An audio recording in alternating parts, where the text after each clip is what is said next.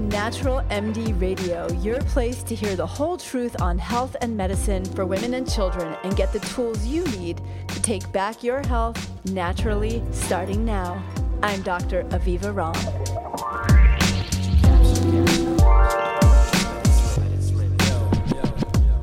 Did you know that on average it takes up to five years for a woman struggling with the symptoms of an autoimmune disease to get an accurate diagnosis? Women with Hashimoto's symptoms, for example, often fall through the cracks, sometimes suffering for years with brain fog, fatigue, weight gain, inability to lose weight, depression and anxiety, and sometimes serious hormonal challenges like infertility or recurrent miscarriages before getting properly diagnosed and treated. And for women with endometriosis, just for example, a shocking 9.3 years of pain and other symptoms on average before a diagnosis is made. It doesn't end there. At least 5,000 more women die of heart attacks in the hospital each year than men. Let me make that even more clear. Women already in the hospital who then report heart attack symptoms are more likely to die of a heart attack than men in the same situation. Why? We're more likely to be told it's anxiety or stress, and we're more likely to be given a sleep, anxiety, or pain medication, whereas men are more likely to, guess what? Receive an appropriate cardiac workup. Thousands of women have written to me with stories not just of being medically dismissed, but medically mistreated, to the extent that I feel it's time for a hashtag for medical abuse, sort of like hashtag MeTooMedical. Just for example, recently, a Latina woman told me, upon hearing she was having chest pain, that her doctor told her she was a hysterical Cuban woman. Another woman told me regarding her weight that her doctor told her that if she just did a better job of controlling her fork to mouth problem, she'd lose that weight. In fact, she had severe and undiagnosed Hashimoto's, and the first woman, who was a lovely and passionate Cuban woman, was actually having a cardiac event. And when I sent a lovely woman in whose breast I found a highly suspicious breast lump during her initial prenatal care to an obstetrician for a breast exam and possible referral to a breast surgeon for evaluation, check this out. The day after the appointment, my patient told me that her doctor never even asked her why she was in the office, despite my clear referral note, which the doctor had not read. Thus, the doctor didn't do a complete exam, so she never knew about the breast lump and never even found it. The woman, who was not a native English speaker and was very polite, told me the OB seemed so stressed and busy that I didn't want to bother her with my symptoms. So I called the OB and explained what she'd missed. And when my patient went in the next day, in fact, my five months pregnant patient was found to have a stage four breast malignancy that could have been entirely missed otherwise. And don't even get me started on the stories I've heard from women in labor during my years as a midwife or I've witnessed during my own medical training of the mistreatment and abuses that can happen. The medical bias against women is well established in the medical literature. It's not something that we're just experiencing, it's proven to be happening far and wide. Our historically paternalistic medical model has been statistically shown to dismiss and ignore women's voices, and also to create an environment in which we feel uncomfortable speaking up because we're concerned that we would be bothering the doctor or seem to be complaining, demanding, or difficult. In fact, those words, complaining, demanding, and difficult, are used by healthcare providers to describe women who have who ask to have their needs met and their symptoms properly worked up. It's also been demonstrated in the medical literature that as women, we too have internalized our quote unquote place in the medical structure. We don't want to be perceived as difficult, complaining, or unappreciative. We want to be liked by our medical providers. So, to fulfill our good girl role, we change our behaviors and communication styles in medical appointments at the expense of speaking up to the full extent of our symptoms and concerns. And sometimes it's not even that we're trying to be the good girl, sometimes we're just trying to be heard. And the medical perception is that women who are overly demanding or assertive are difficult, and women who are overly expressive of our symptoms are complaining or whining. Speaking up to our doctors or anyone in authority for that matter can be really hard. But it's critically important that we become our own healthcare advocates. And that starts with guess what? Being able to speak up. Yet there's a reason we're not speaking up. First, the hurried structure of most medical appointments really leaves very little time for us to get to our own agenda. And a busy doctor who seems harried isn't going to create a feeling that he or she is receptive to what we have to say. And more insidiously, as women, we're programmed to not appear complaining, demanding, or disrespectful. If you have kept quiet in a medical appointment, please don't feel ashamed. It's happened to most women at some time, and it continues to happen to most women on a daily basis. Learning to speak up for ourselves is much harder than speaking out against a cause. It goes against the grain that we've been taught to follow, and it can feel really uncomfortable. But get uncomfortable we must if we're going to protect ourselves and change a system that's been long in need of an overhaul. Not speaking up can pose serious danger to our health and to our lives. Take Serena Williams' recent birth experience. One of the best known athletes in the world had to walk up to her doctors and tell them how to test her appropriately for blood clots after she'd given birth to her baby. And she'd been dismissed by a nurse as simply needing more pain medication for her symptoms. Had Serena not demanded that the doctors run the correct tests to find these potentially fatal blood clots that had in fact formed in her lungs, she might have died. And the sad reality is that so many women in similar situations don't make it out to the other side because for whatever reason they weren't able to speak up, or if they did, they weren't heard. And this is particularly true for women of color. Serena knew she almost died of similar blood clots in 2011, and she brought out her fierce mama bear self to save her own life. This is so endemic in our culture that it's appearing on a television show. In a recent episode of Grey's Anatomy, the character Miranda Bailey, who happens to be an African American woman and chief of surgery at a major, of course, fictional hospital in Seattle, almost dies because a series of male doctors didn't take her heart attack symptoms seriously. In fact, they assume because of her history of OCD that's appeared at other times in, a, in the show and appears in her medical record in the show that her mental health issues were suffering.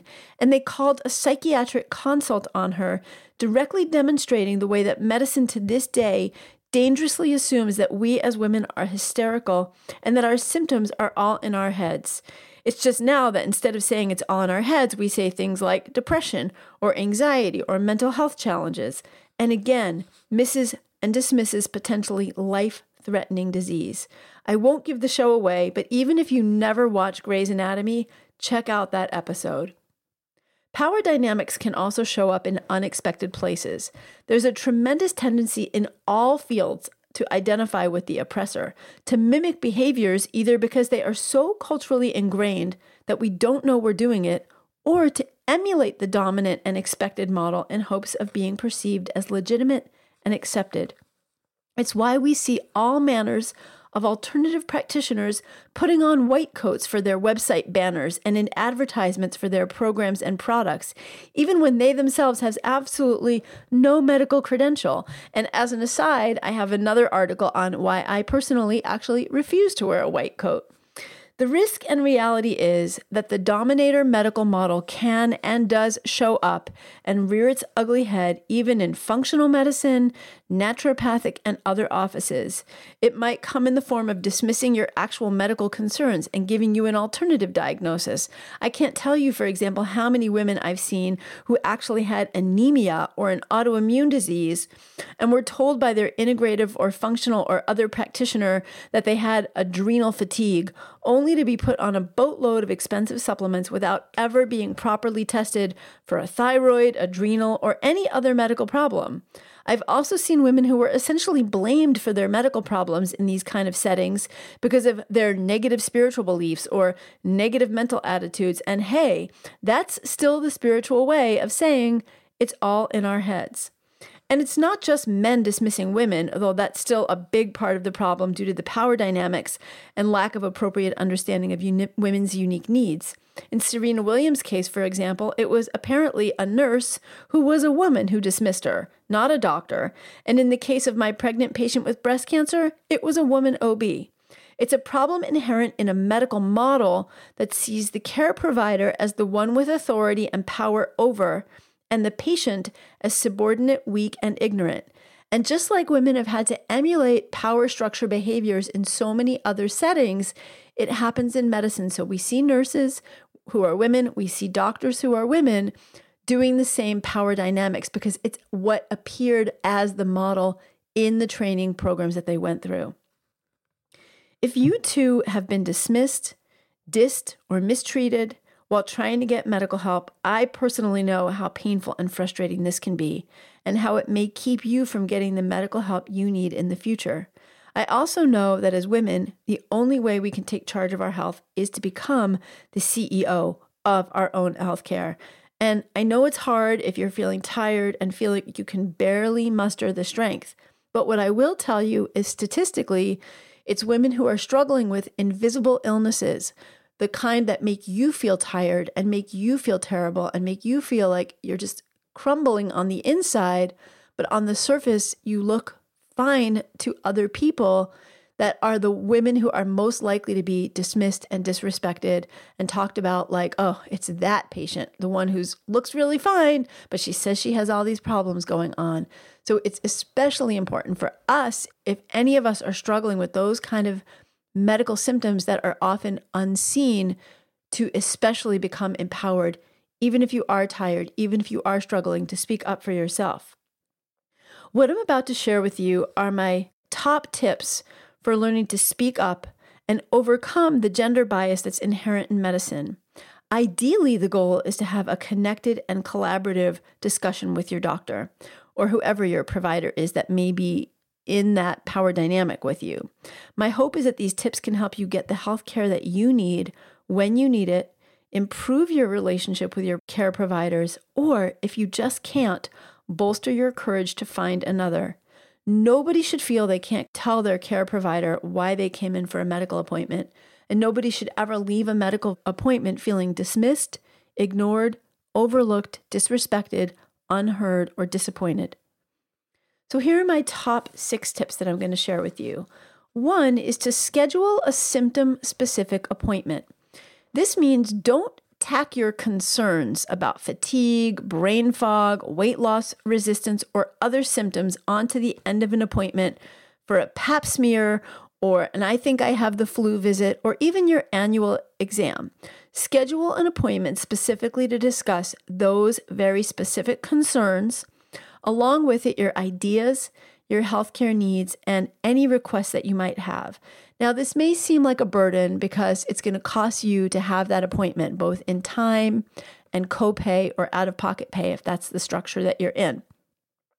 But I can tell you, trying to fit things in to an appointment where your doctor is obligated to sort of fill out a checklist of the questions that they're supposed to ask in order to make sure that you're healthy and make sure that they're legally protected can leave very little time and very little bandwidth. And setting up this separate appointment is a really effective way to have that time carved out to just cover your most pressing concerns. Number two is learn to be a client, not a patient. This is really important. It's a reframe of how we think of ourselves. Think about it this way if you were hiring an interior decorator for your house and they only do country French, but you're hiring them to do contemporary, you're hiring the wrong decorator. Similarly, if you go to a decorator who says, I do all kinds of decor and you want contemporary, and they keep showing you country French or like some Italian provincial or something else, you know, uh, shabby chic, then you would leave that decorator. You're not going to give that decorator a chunk of change for their services and also buy the furniture that they're suggesting. So you would find someone else. But we don't think about our doctors that way. We think about our doctors as somebody that has power over us and that once we're in that relationship, we have to stick to it. And we can't say, yeah, I'm not giving you money or no, I'm not following that suggestion because it doesn't resonate with me. So make sure that you're working with someone ideally who is in alignment with your values. And even if their values are different or their taste, if you want to say, you know, in, in design is different, They're going to respect yours and help you find your tools and decor that's appropriate for your taste.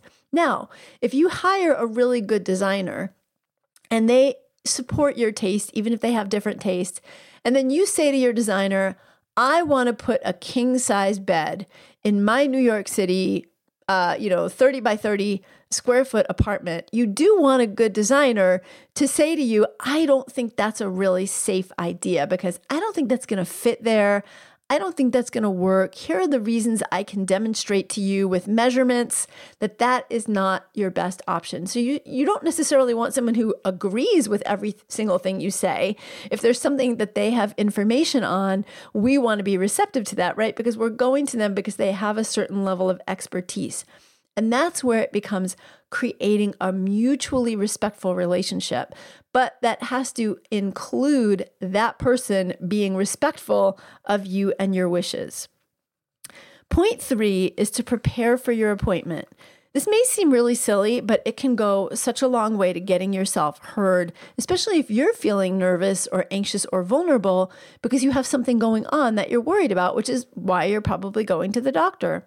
So before the appointment, think through what you're asking for and why, exactly what you'd like help with, and write down all your key symptoms, your key questions, and any information that you've heard that you'd like to discuss. Like maybe you heard about a specific test or a specific supplement or a specific approach.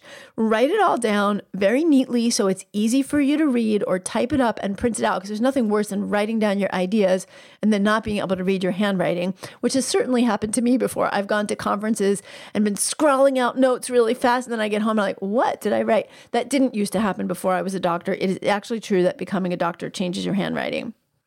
Write all your ideas down either in a notebook or on index cards. Make sure to prioritize the key points that you want to cover because if you have 15 key points and you're only set up for a 20 or 40 minute appointment, you might not realistically have time to get all of those answered, especially if you are in an active, healthy dialogue with your provider and they're giving you thorough answers. So make sure to organize them by bullet point, put your top ones at the top, or highlight the ones that you absolutely make sure that you want to get covered. And having this will keep you much more calm and centered and focused. It also makes you look prepared and organized, which is really helpful that you've you've given some thought to this and you've done your research. If you get into the doctor's appointment, don't feel, you know, geeky or weird and it's totally cool to be geeky. Like I'm a super geek just just for the record. It it doesn't it doesn't matter what your doctor thinks of you, first of all. But second of all, sitting down and saying to your doctor, I get really nervous when I come to the doctor's appointment. So I've prepared some notes to make sure that I am able to discuss with you the important things that I feel like are so important for me to discuss today. If you have a decent doctor, they're going to be understanding of that. If not, well, there's a word that starts with A and ends with whole that I'm not going to say in case your kids are listening, but let's just say it might be time to move on to someone else if they make you feel bad for bringing notes with you.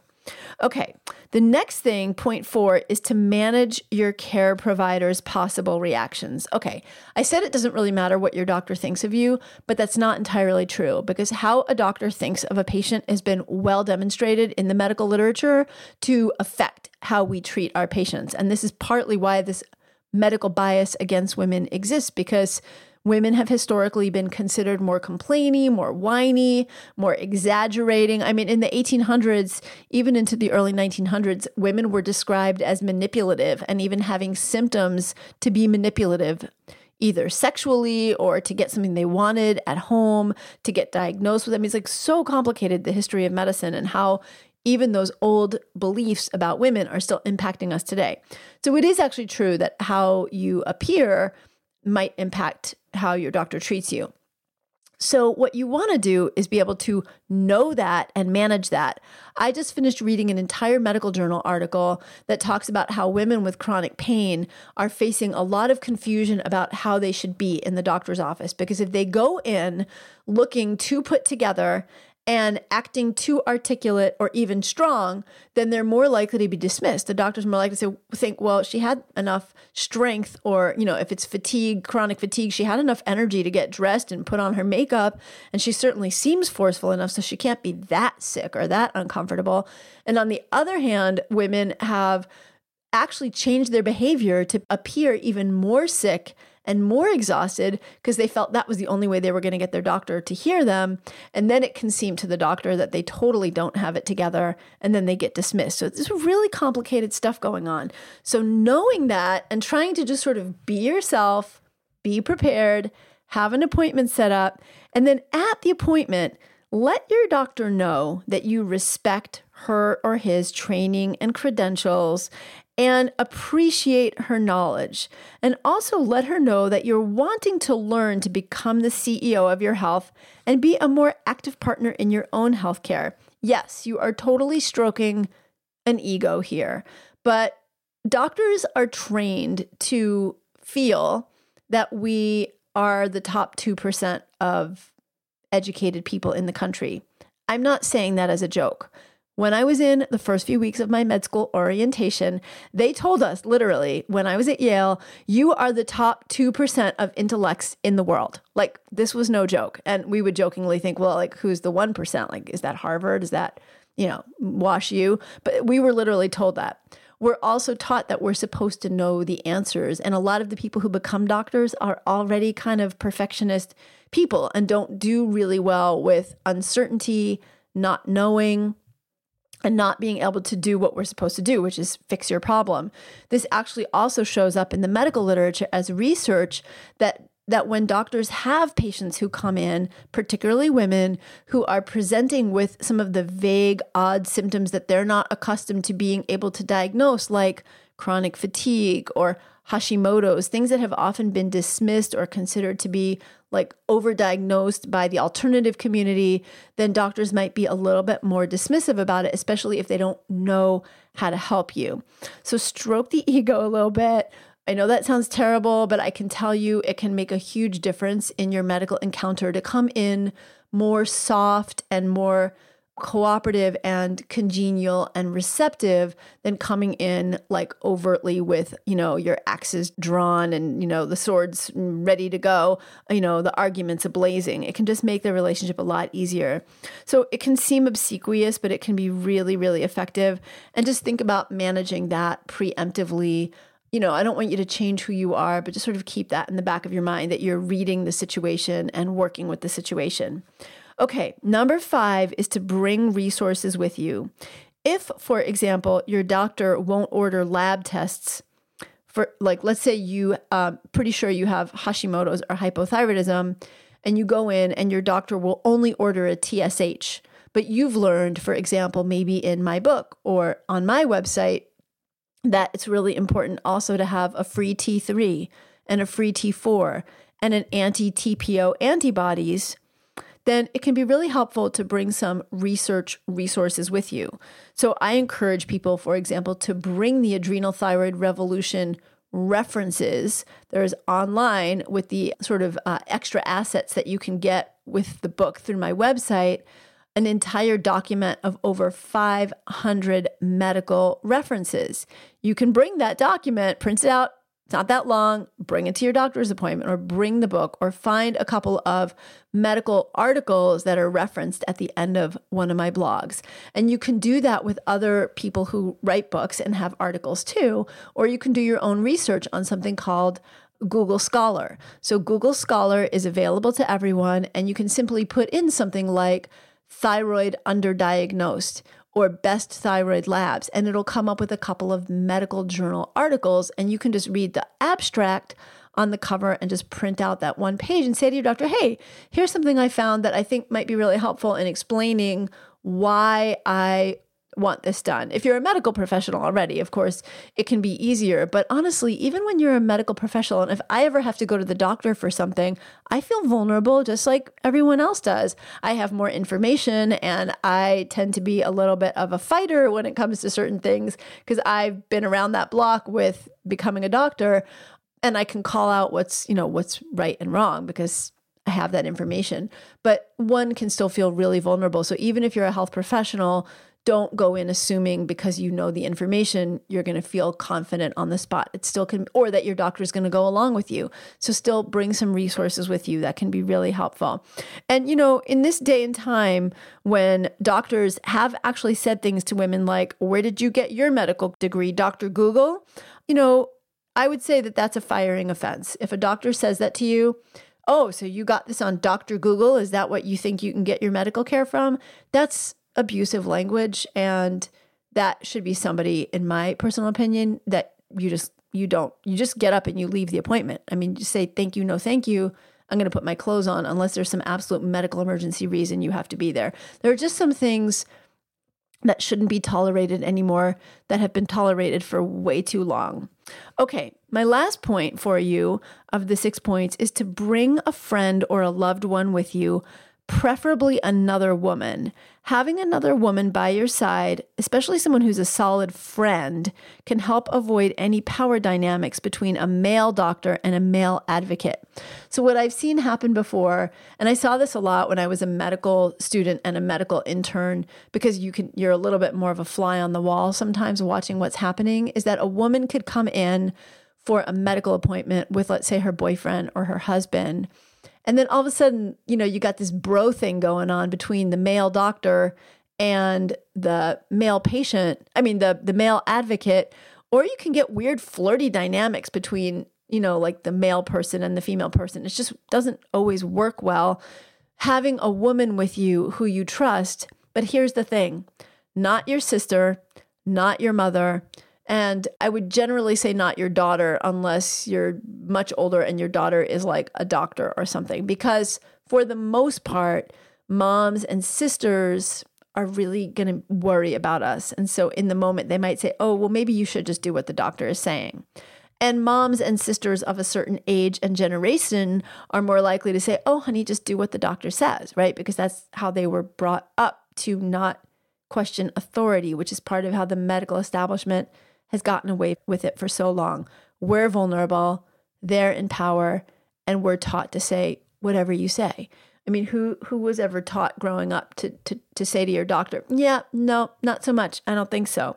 So bring an advocate with you, um, but make sure it's not someone who's too close for comfort, unless they're just like super badass and you can trust them. Your advocate can also be someone who can take notes for you and help you stay on track with your questions or your script that you brought. They can help you with that script. You can discuss beforehand what you want to get out of the medical encounter. And keep in mind, there's strength in numbers. If you can't find someone to bring with you, then I highly suggest that you bring Wonder Woman. And I'm going to do an upcoming podcast really soon on what I mean by bringing Wonder Woman with you. So that's a little bit of a, a cliffhanger. Or bring your own version of, like Beyonce has, Sasha Fierce, right? Sasha Fierce was Beyonce's or Queen Bey, her alter ego, when she needed to channel a little bit more of a powerful, fiercer energy than her own personality might have been, she had this character that she would call up, and that character was Sasha Fierce. Mine is really funny. It's a name that my girls gave me when I was in my medical training, and it's liquid magma. They were like, Mom, you, and all magma is liquid. That's the hilarious thing, but it's liquid magma. Like, Mom, you are like that hot, fiery, powerful stuff that comes out of a volcano. So before I go on stage, before I have to muster that kind of energy, I get in my Wonder Woman thing that I'm going to share with you about really soon in an upcoming episode.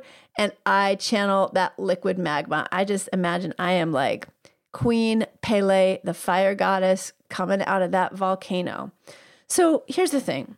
Sometimes, no matter what you do, you know, you got your Wonder Woman badass self happening, you know, your your own version of Sasha Fierce, your your own liquid magma and it's still just not happening. You're not able to have an honest conversation with your doctor. It might be that your doctor's not listening. It might be that your doctor's condescending.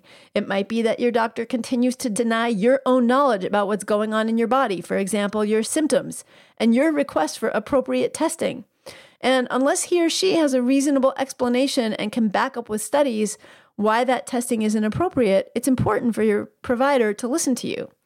It might be time to part ways. You should be able to have mutually respectful conversations with your care provider to get the answers you're seeking, to not feel hurried and rushed, and to be able to fully explore your concerns honestly. You shouldn't be going into the doctor's office with endometriosis pain and saying, Oh, yeah, it hurts a little bit once in a while when you feel like you've got steak knives in your abdomen. You shouldn't have to say, Yeah, I'm a little tired when you can't get out of bed because you might have Hashimoto's, right? Getting the point here, we have to be able to speak the extent of our truth without feeling like we're going to be made to feel badly for it. If you can't do that, then it's important to figure out where there's an obstacle in your own being unable to speak up because of perceived power differences. Maybe you're stuck in being a good girl. Maybe you're stuck in this idea that you can't speak up to authority, or, and more likely, the reality is, is that you're in a situation where you can't speak up. I mean, who can speak up to their doctor when they're buck naked with their legs up in stirrups, spread eagle, and some man or woman down there in your stuff? It's really hard to speak up and say, you know what, that hurts, or you know what, I'm really uncomfortable with what you just said, and we're to stop right here and right now so you know the situation is really important.